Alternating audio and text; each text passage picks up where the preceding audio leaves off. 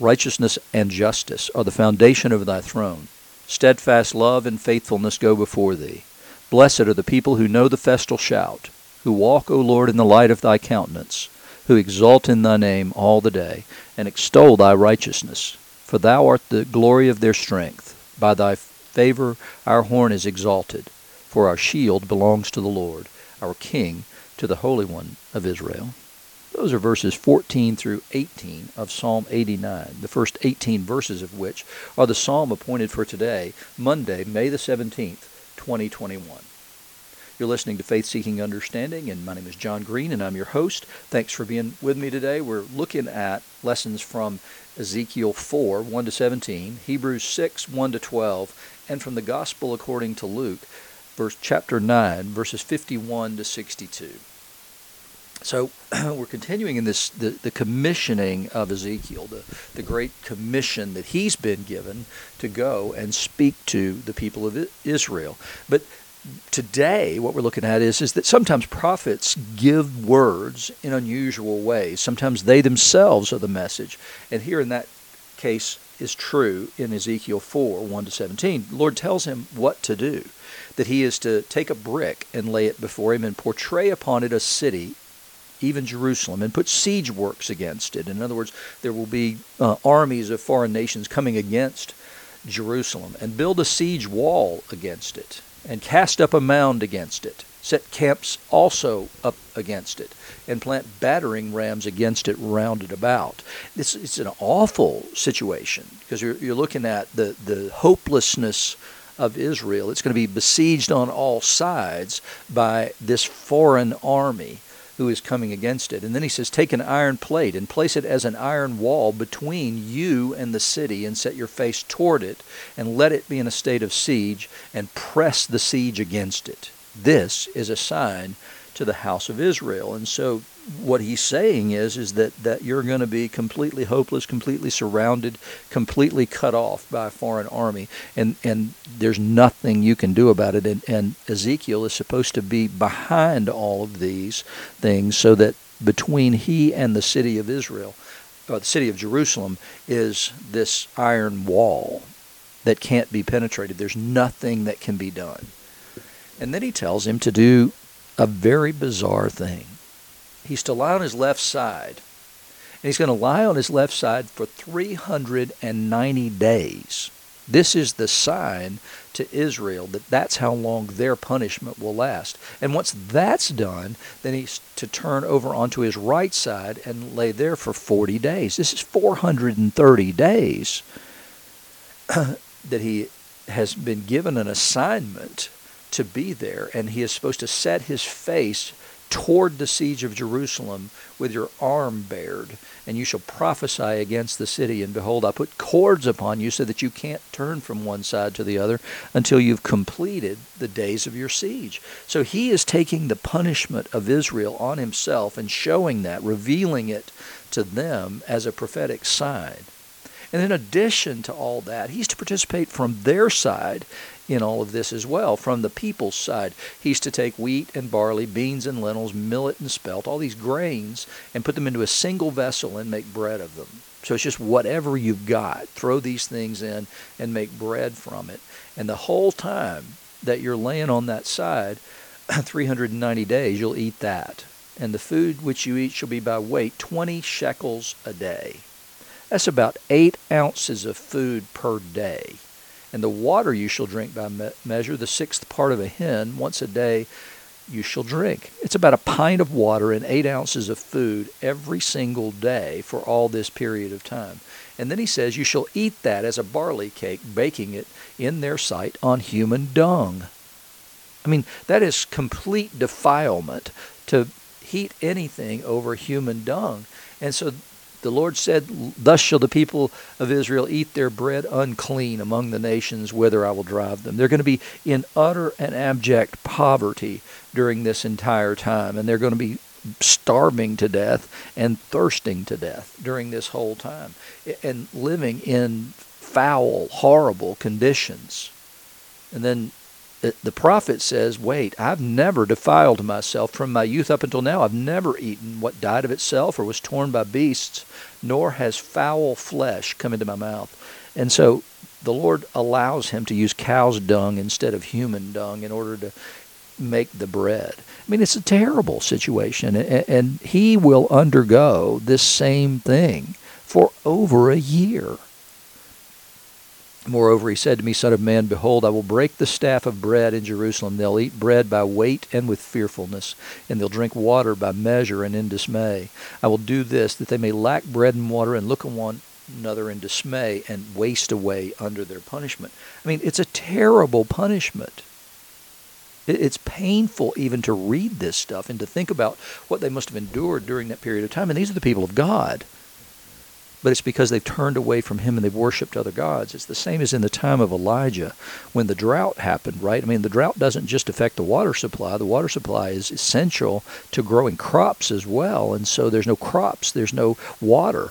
There's nothing. The people are starving to death, and they're they're dying of thirst. It's like when Elijah goes to the widow in Zarephath, and, and she's ready to bake a little cake and die.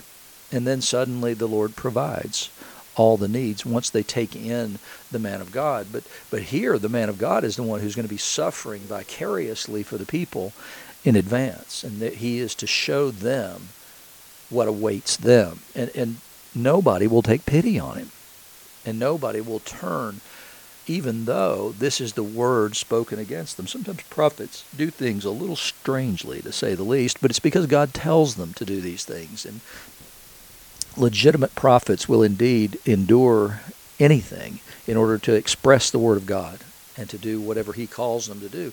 And, and it's not being a fool for Christ, as in I'll, I'll do anything and, and be an idiot in order to get the message across. No, what's, whatever's required to preach the word of God, whatever he requires of me in order to do that, I'm willing to do. And in this passage from Luke, what we see is is is that we're we're continuing the movement from Mount of Transfiguration forward. So Jesus has is set his face to Jerusalem, which means he's going to die.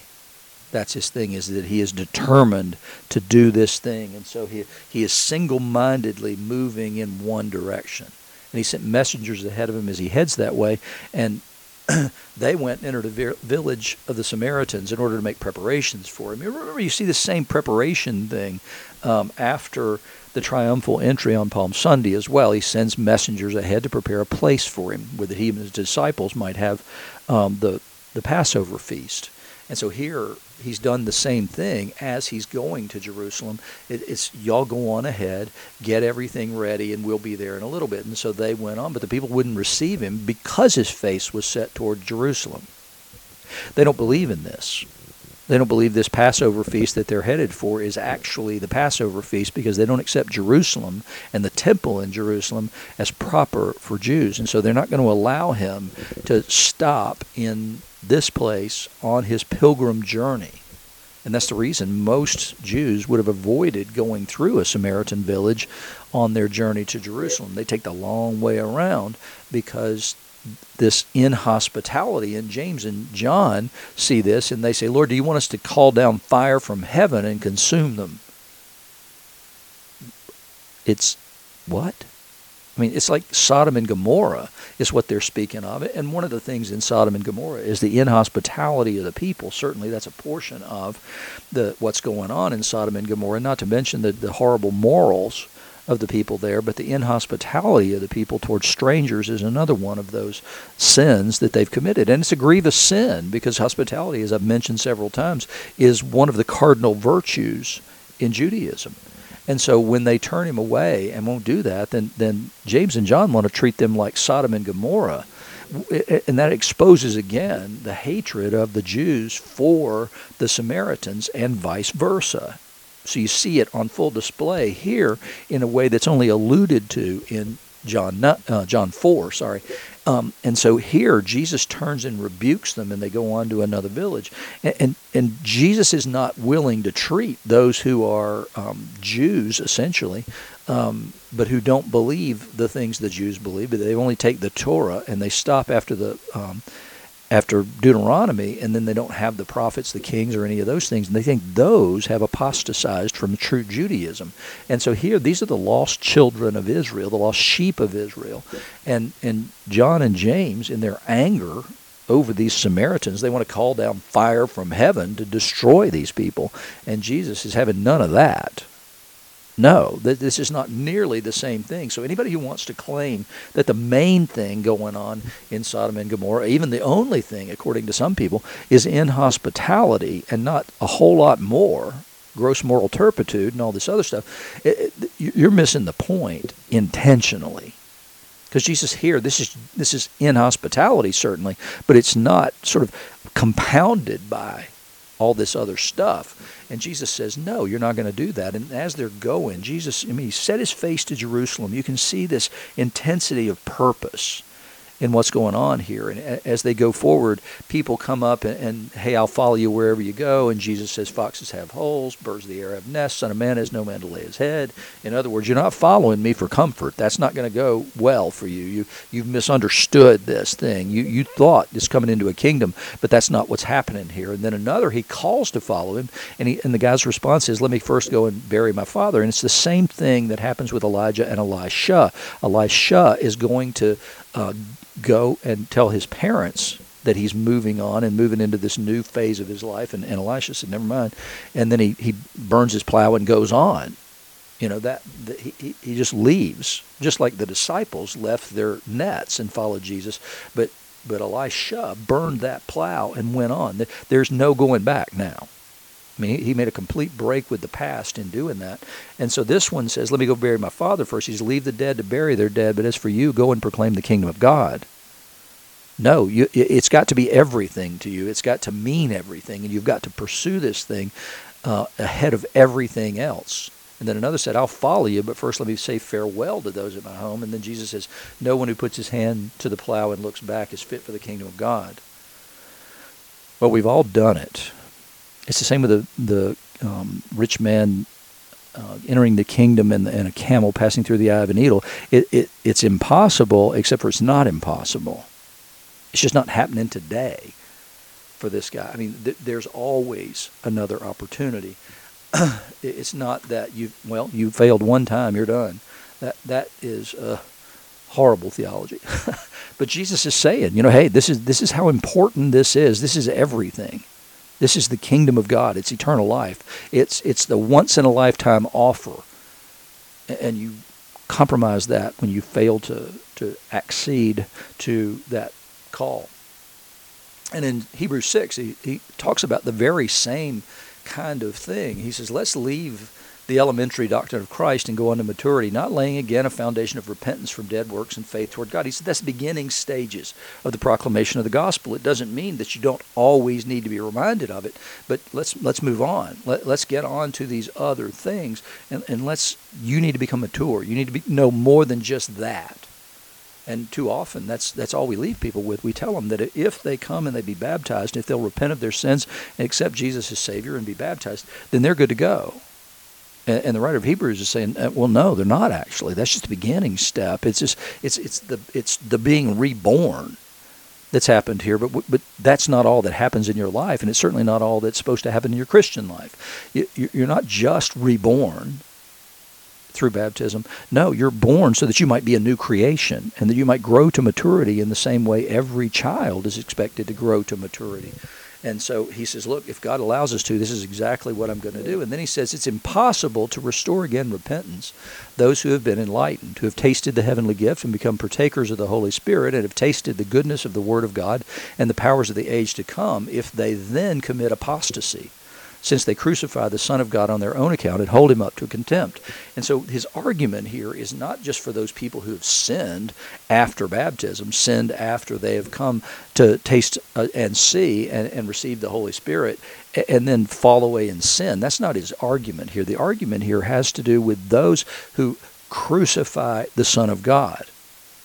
And what does that mean? It means a reversion to Judaism. It means that that's, that when you go back and participate in that sacrificial system again, when you try to hedge your bets, you've denied him. You've denied the efficacy of the cross.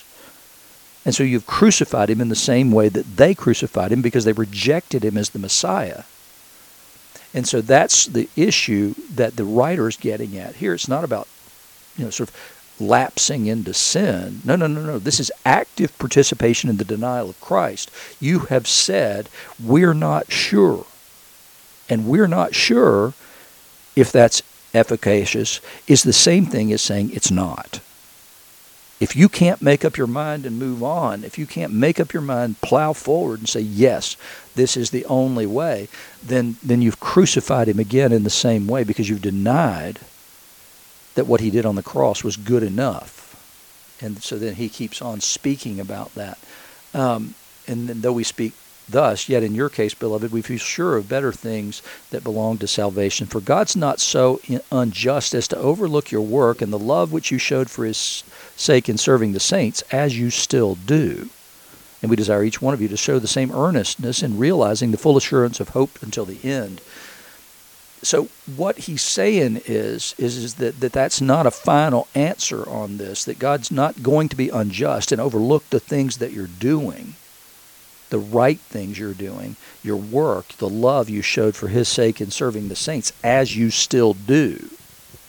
But what he says is that we want you to, to, to show that same earnestness in realizing the full assurance of hope until the end. In other words, we want you to show the same earnestness that you show in serving and loving. We want to, that same earnestness, we want to see that over here in your faith and your trust in Jesus, that it would persevere to the end. And, and that's the main thing that we all need to keep in mind, is that his sacrifice was enough. The work on the cross was finished. All the work necessary for salvation is done when Jesus says it is finished, and then breathes his last. The work was accomplished and done then. The proof that that work was done and fully accomplished is the resurrection, where God says, not only is it finished, it was finished well, right, and permanently.